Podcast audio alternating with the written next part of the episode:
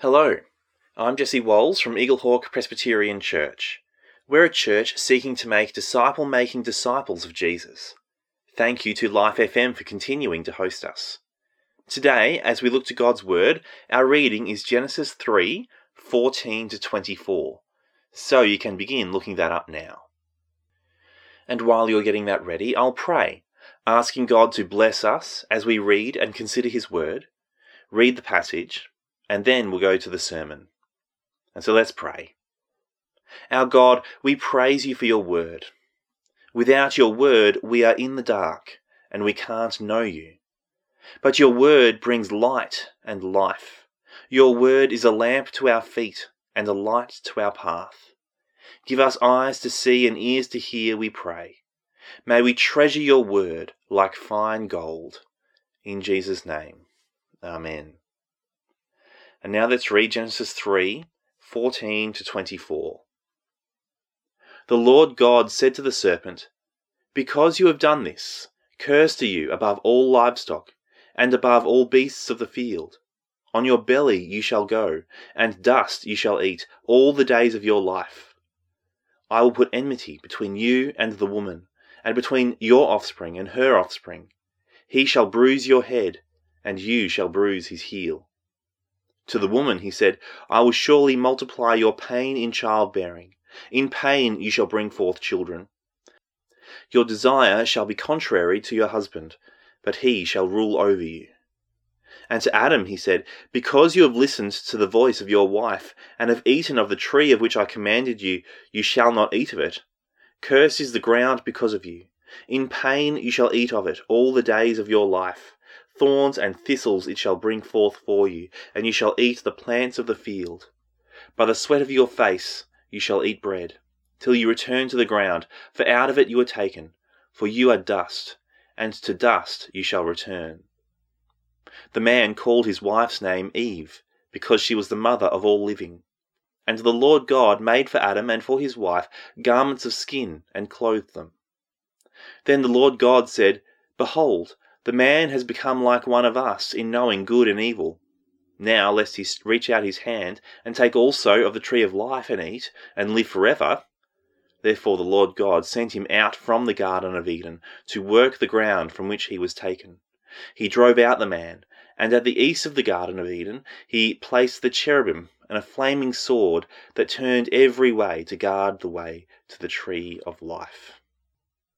On the very first page of The Pilgrim's Progress, the classic story written by John Bunyan in 1678, we meet a man dressed in rags with a burden, a load on his back, reading a book and crying. He tried to keep his misery to himself, but eventually it got too much for him. He had to tell his wife and children what was on his mind. He told them of his burden, which troubled him, the weight of his guilt at rebelling against the king of the heavenly city was overwhelming. And, added to his burden, in the book he was reading, he discovered that the city they were living in was doomed to be destroyed. Fire would come from heaven. His wife and children didn't believe him. They were cold towards him. They mocked him, treated him rudely. Sometimes they tell him off for thinking such ridiculous thoughts. His imagination was on overdrive, and he should be ashamed of himself. But Christian knew he was living in the city of destruction. He knew everyone in that city was doomed unless he and they found a way to escape. One day he was in a field, reading the book of God's law, which had put the burden on his back, and in his distress he called out, as he had at other times, "What shall I do to be saved?" We have a message to share, and the message Christian shared with his family is part of it. He didn't yet know the full story. He didn't yet know how he could be saved. But before he could desire to be saved, he needed to know how helpless he was in the face of the coming disaster. He needed to know there was a coming disaster. We're up to part 4 of Christianity 101. The first two parts were incredibly positive. First, God is the loving maker and ruler of the world. Second, God made humanity in his image. But things went downhill quickly. Third, we've all rebelled against God's loving rule. That fact put the burden on Christian's back, which he couldn't shake. But his dread came from what we're thinking about today. God justly judges our rebellion. Our message isn't all gumdrops and rainbows. It's a serious message. Until people know God justly judges our rebellion, Jesus will make no sense to them. They won't think they need him. So we need to be clear. God justly judges our rebellion. Only then is it possible that they'll cry out, like Christian, "What shall I do to be saved?" Let's think about what God's judgment looks like. In our first heading, we see suffering and death. That's an obvious place we see God's judgment, as people suffer and ultimately die. As you cast your eyes over the judgments God pronounced on the woman and the man in Genesis 3, you'll see a wide variety of suffering. Pain in childbirth, pain in relationships between husband and wife. Work, once a sweet blessing, is now full of difficulties. Providing for his family will be backbreaking, and ultimately he'll return to the dust of the ground in death. Something I appreciate about the Bible is how honest it is about the hardness of life. We see many stories of real people suffering through these exact situations. We see the difficulty of infertility, pregnancy, miscarriage, labour, raising children. We see difficult relationships, the struggle of work, the pain of death. The Bible doesn't have rose-coloured glasses about life. Whenever we suffer, one of the questions we ask is, why? Why is this happening to me? We lift our eyes to God and ask him why he'd allow this. We might even be bold enough to accuse him of wrongdoing. How could you do this to me? Living in 21st century Australia, it's almost like we expect to go through life with bubble wrap around us. Companies use bubble wrap when what they're packing is fragile to keep it safe. Very often we think, that's what our life is meant to be. Safe. Protected. But this is where knowing the story of the Bible is so important. Because it tells us that our life was meant to be safe. We were in paradise, walking safely with God, enjoying life, enjoying Him, with work perfectly satisfying, relationships wonderfully fulfilling. That was the life God prepared for us, full of only joy and peace. But we rebelled against him. We rejected his plan for us.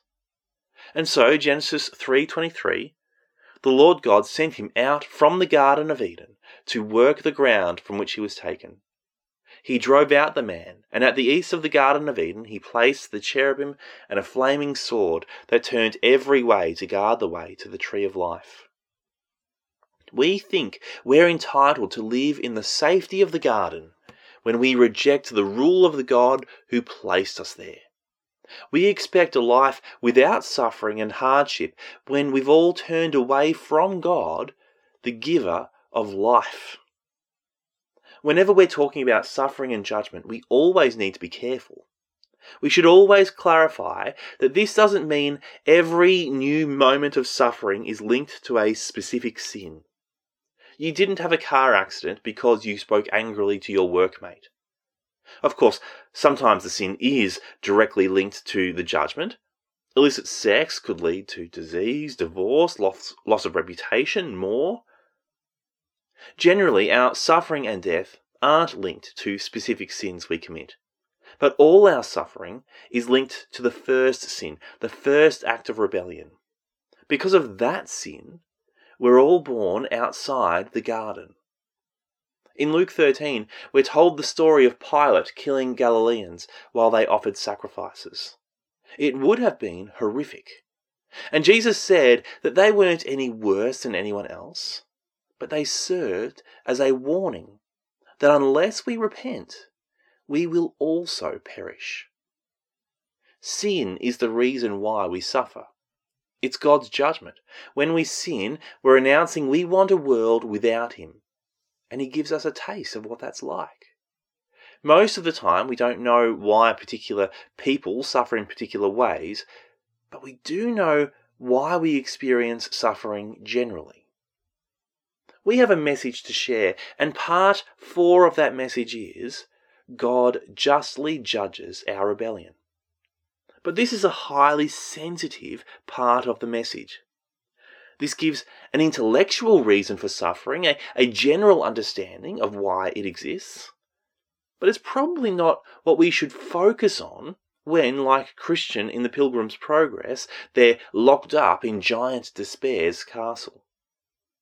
Proverbs 25:11 reminds us, "A word fitly spoken is like apples of gold in a setting of silver."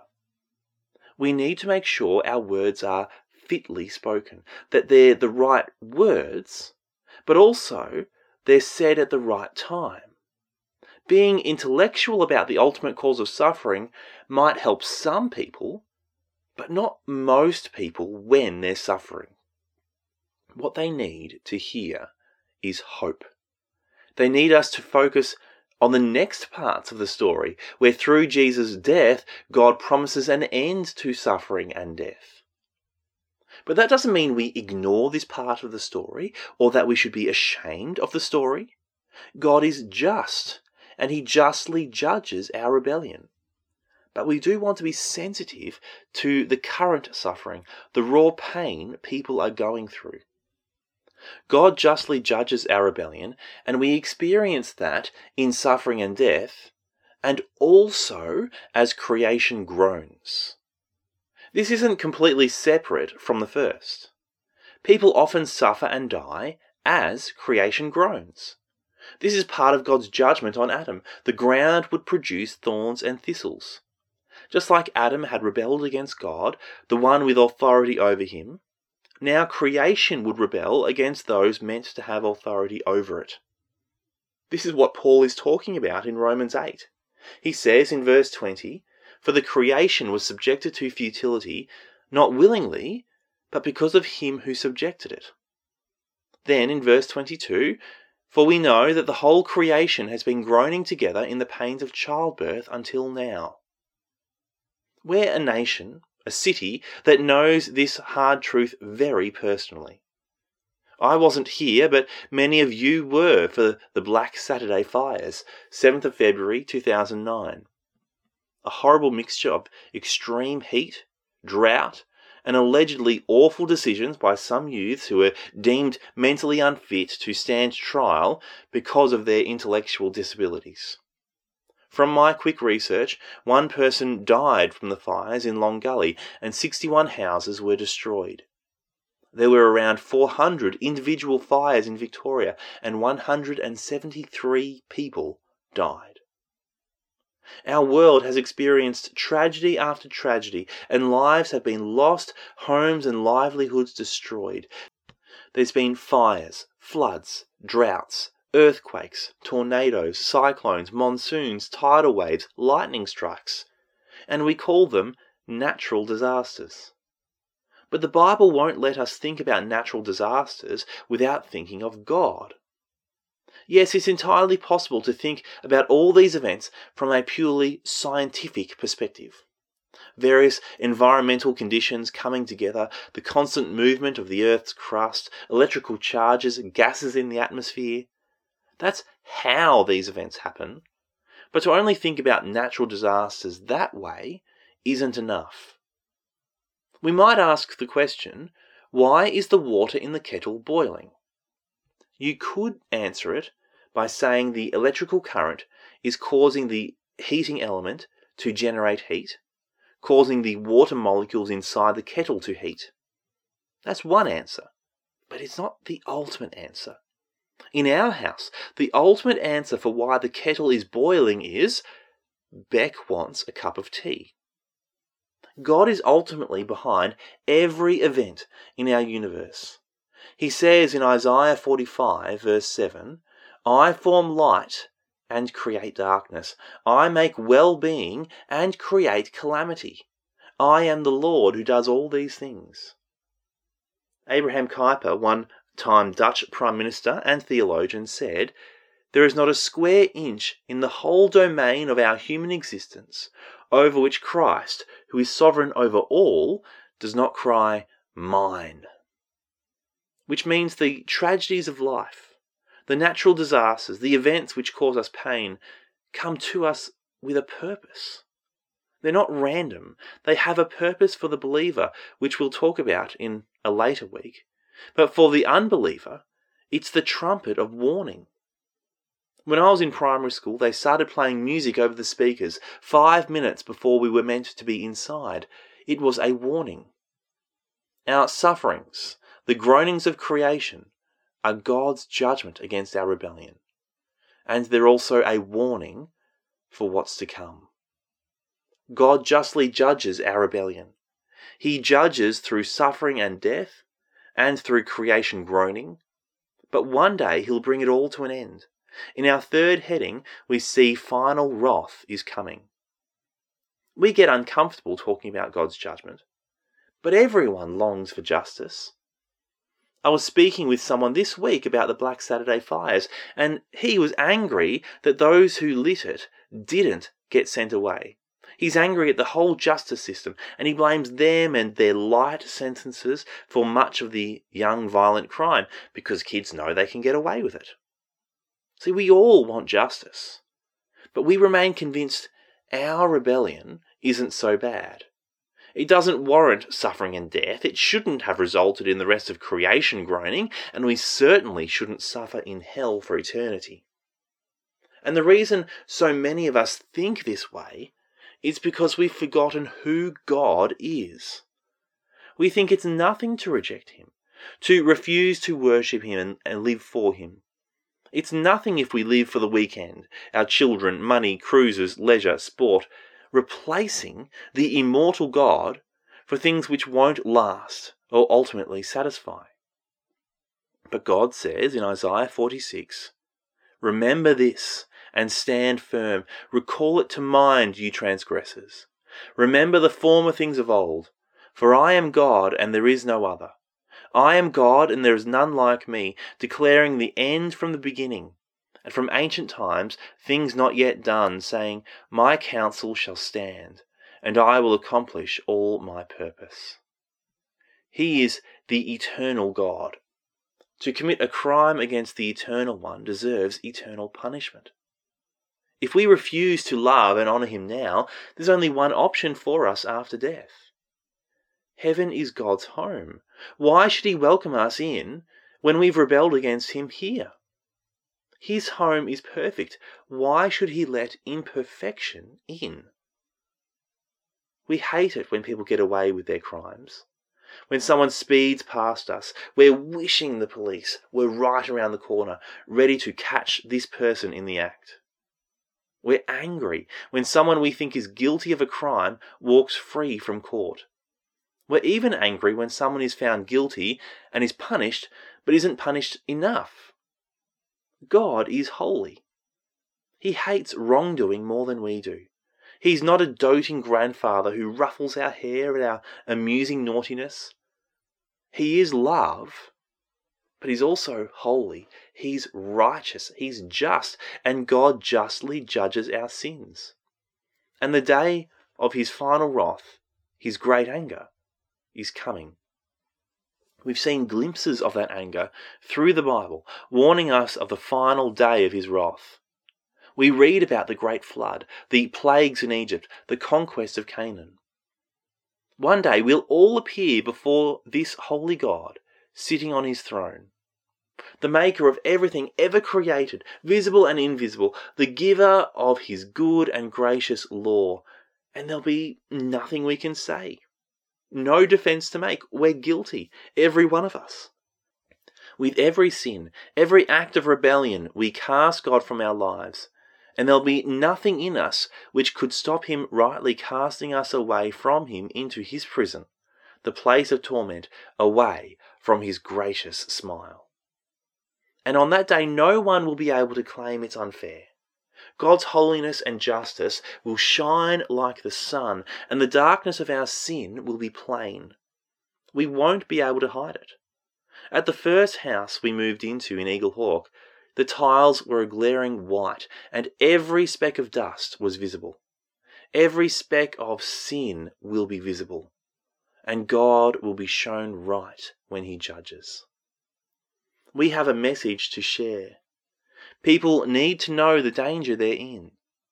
This might seem like an unloving message to give, but the doctor isn't thought of as cruel when he gives the tragic diagnosis. He gives the diagnosis so he can tell you the treatment. If we love our family, our friends, our neighbours, we need to warn them.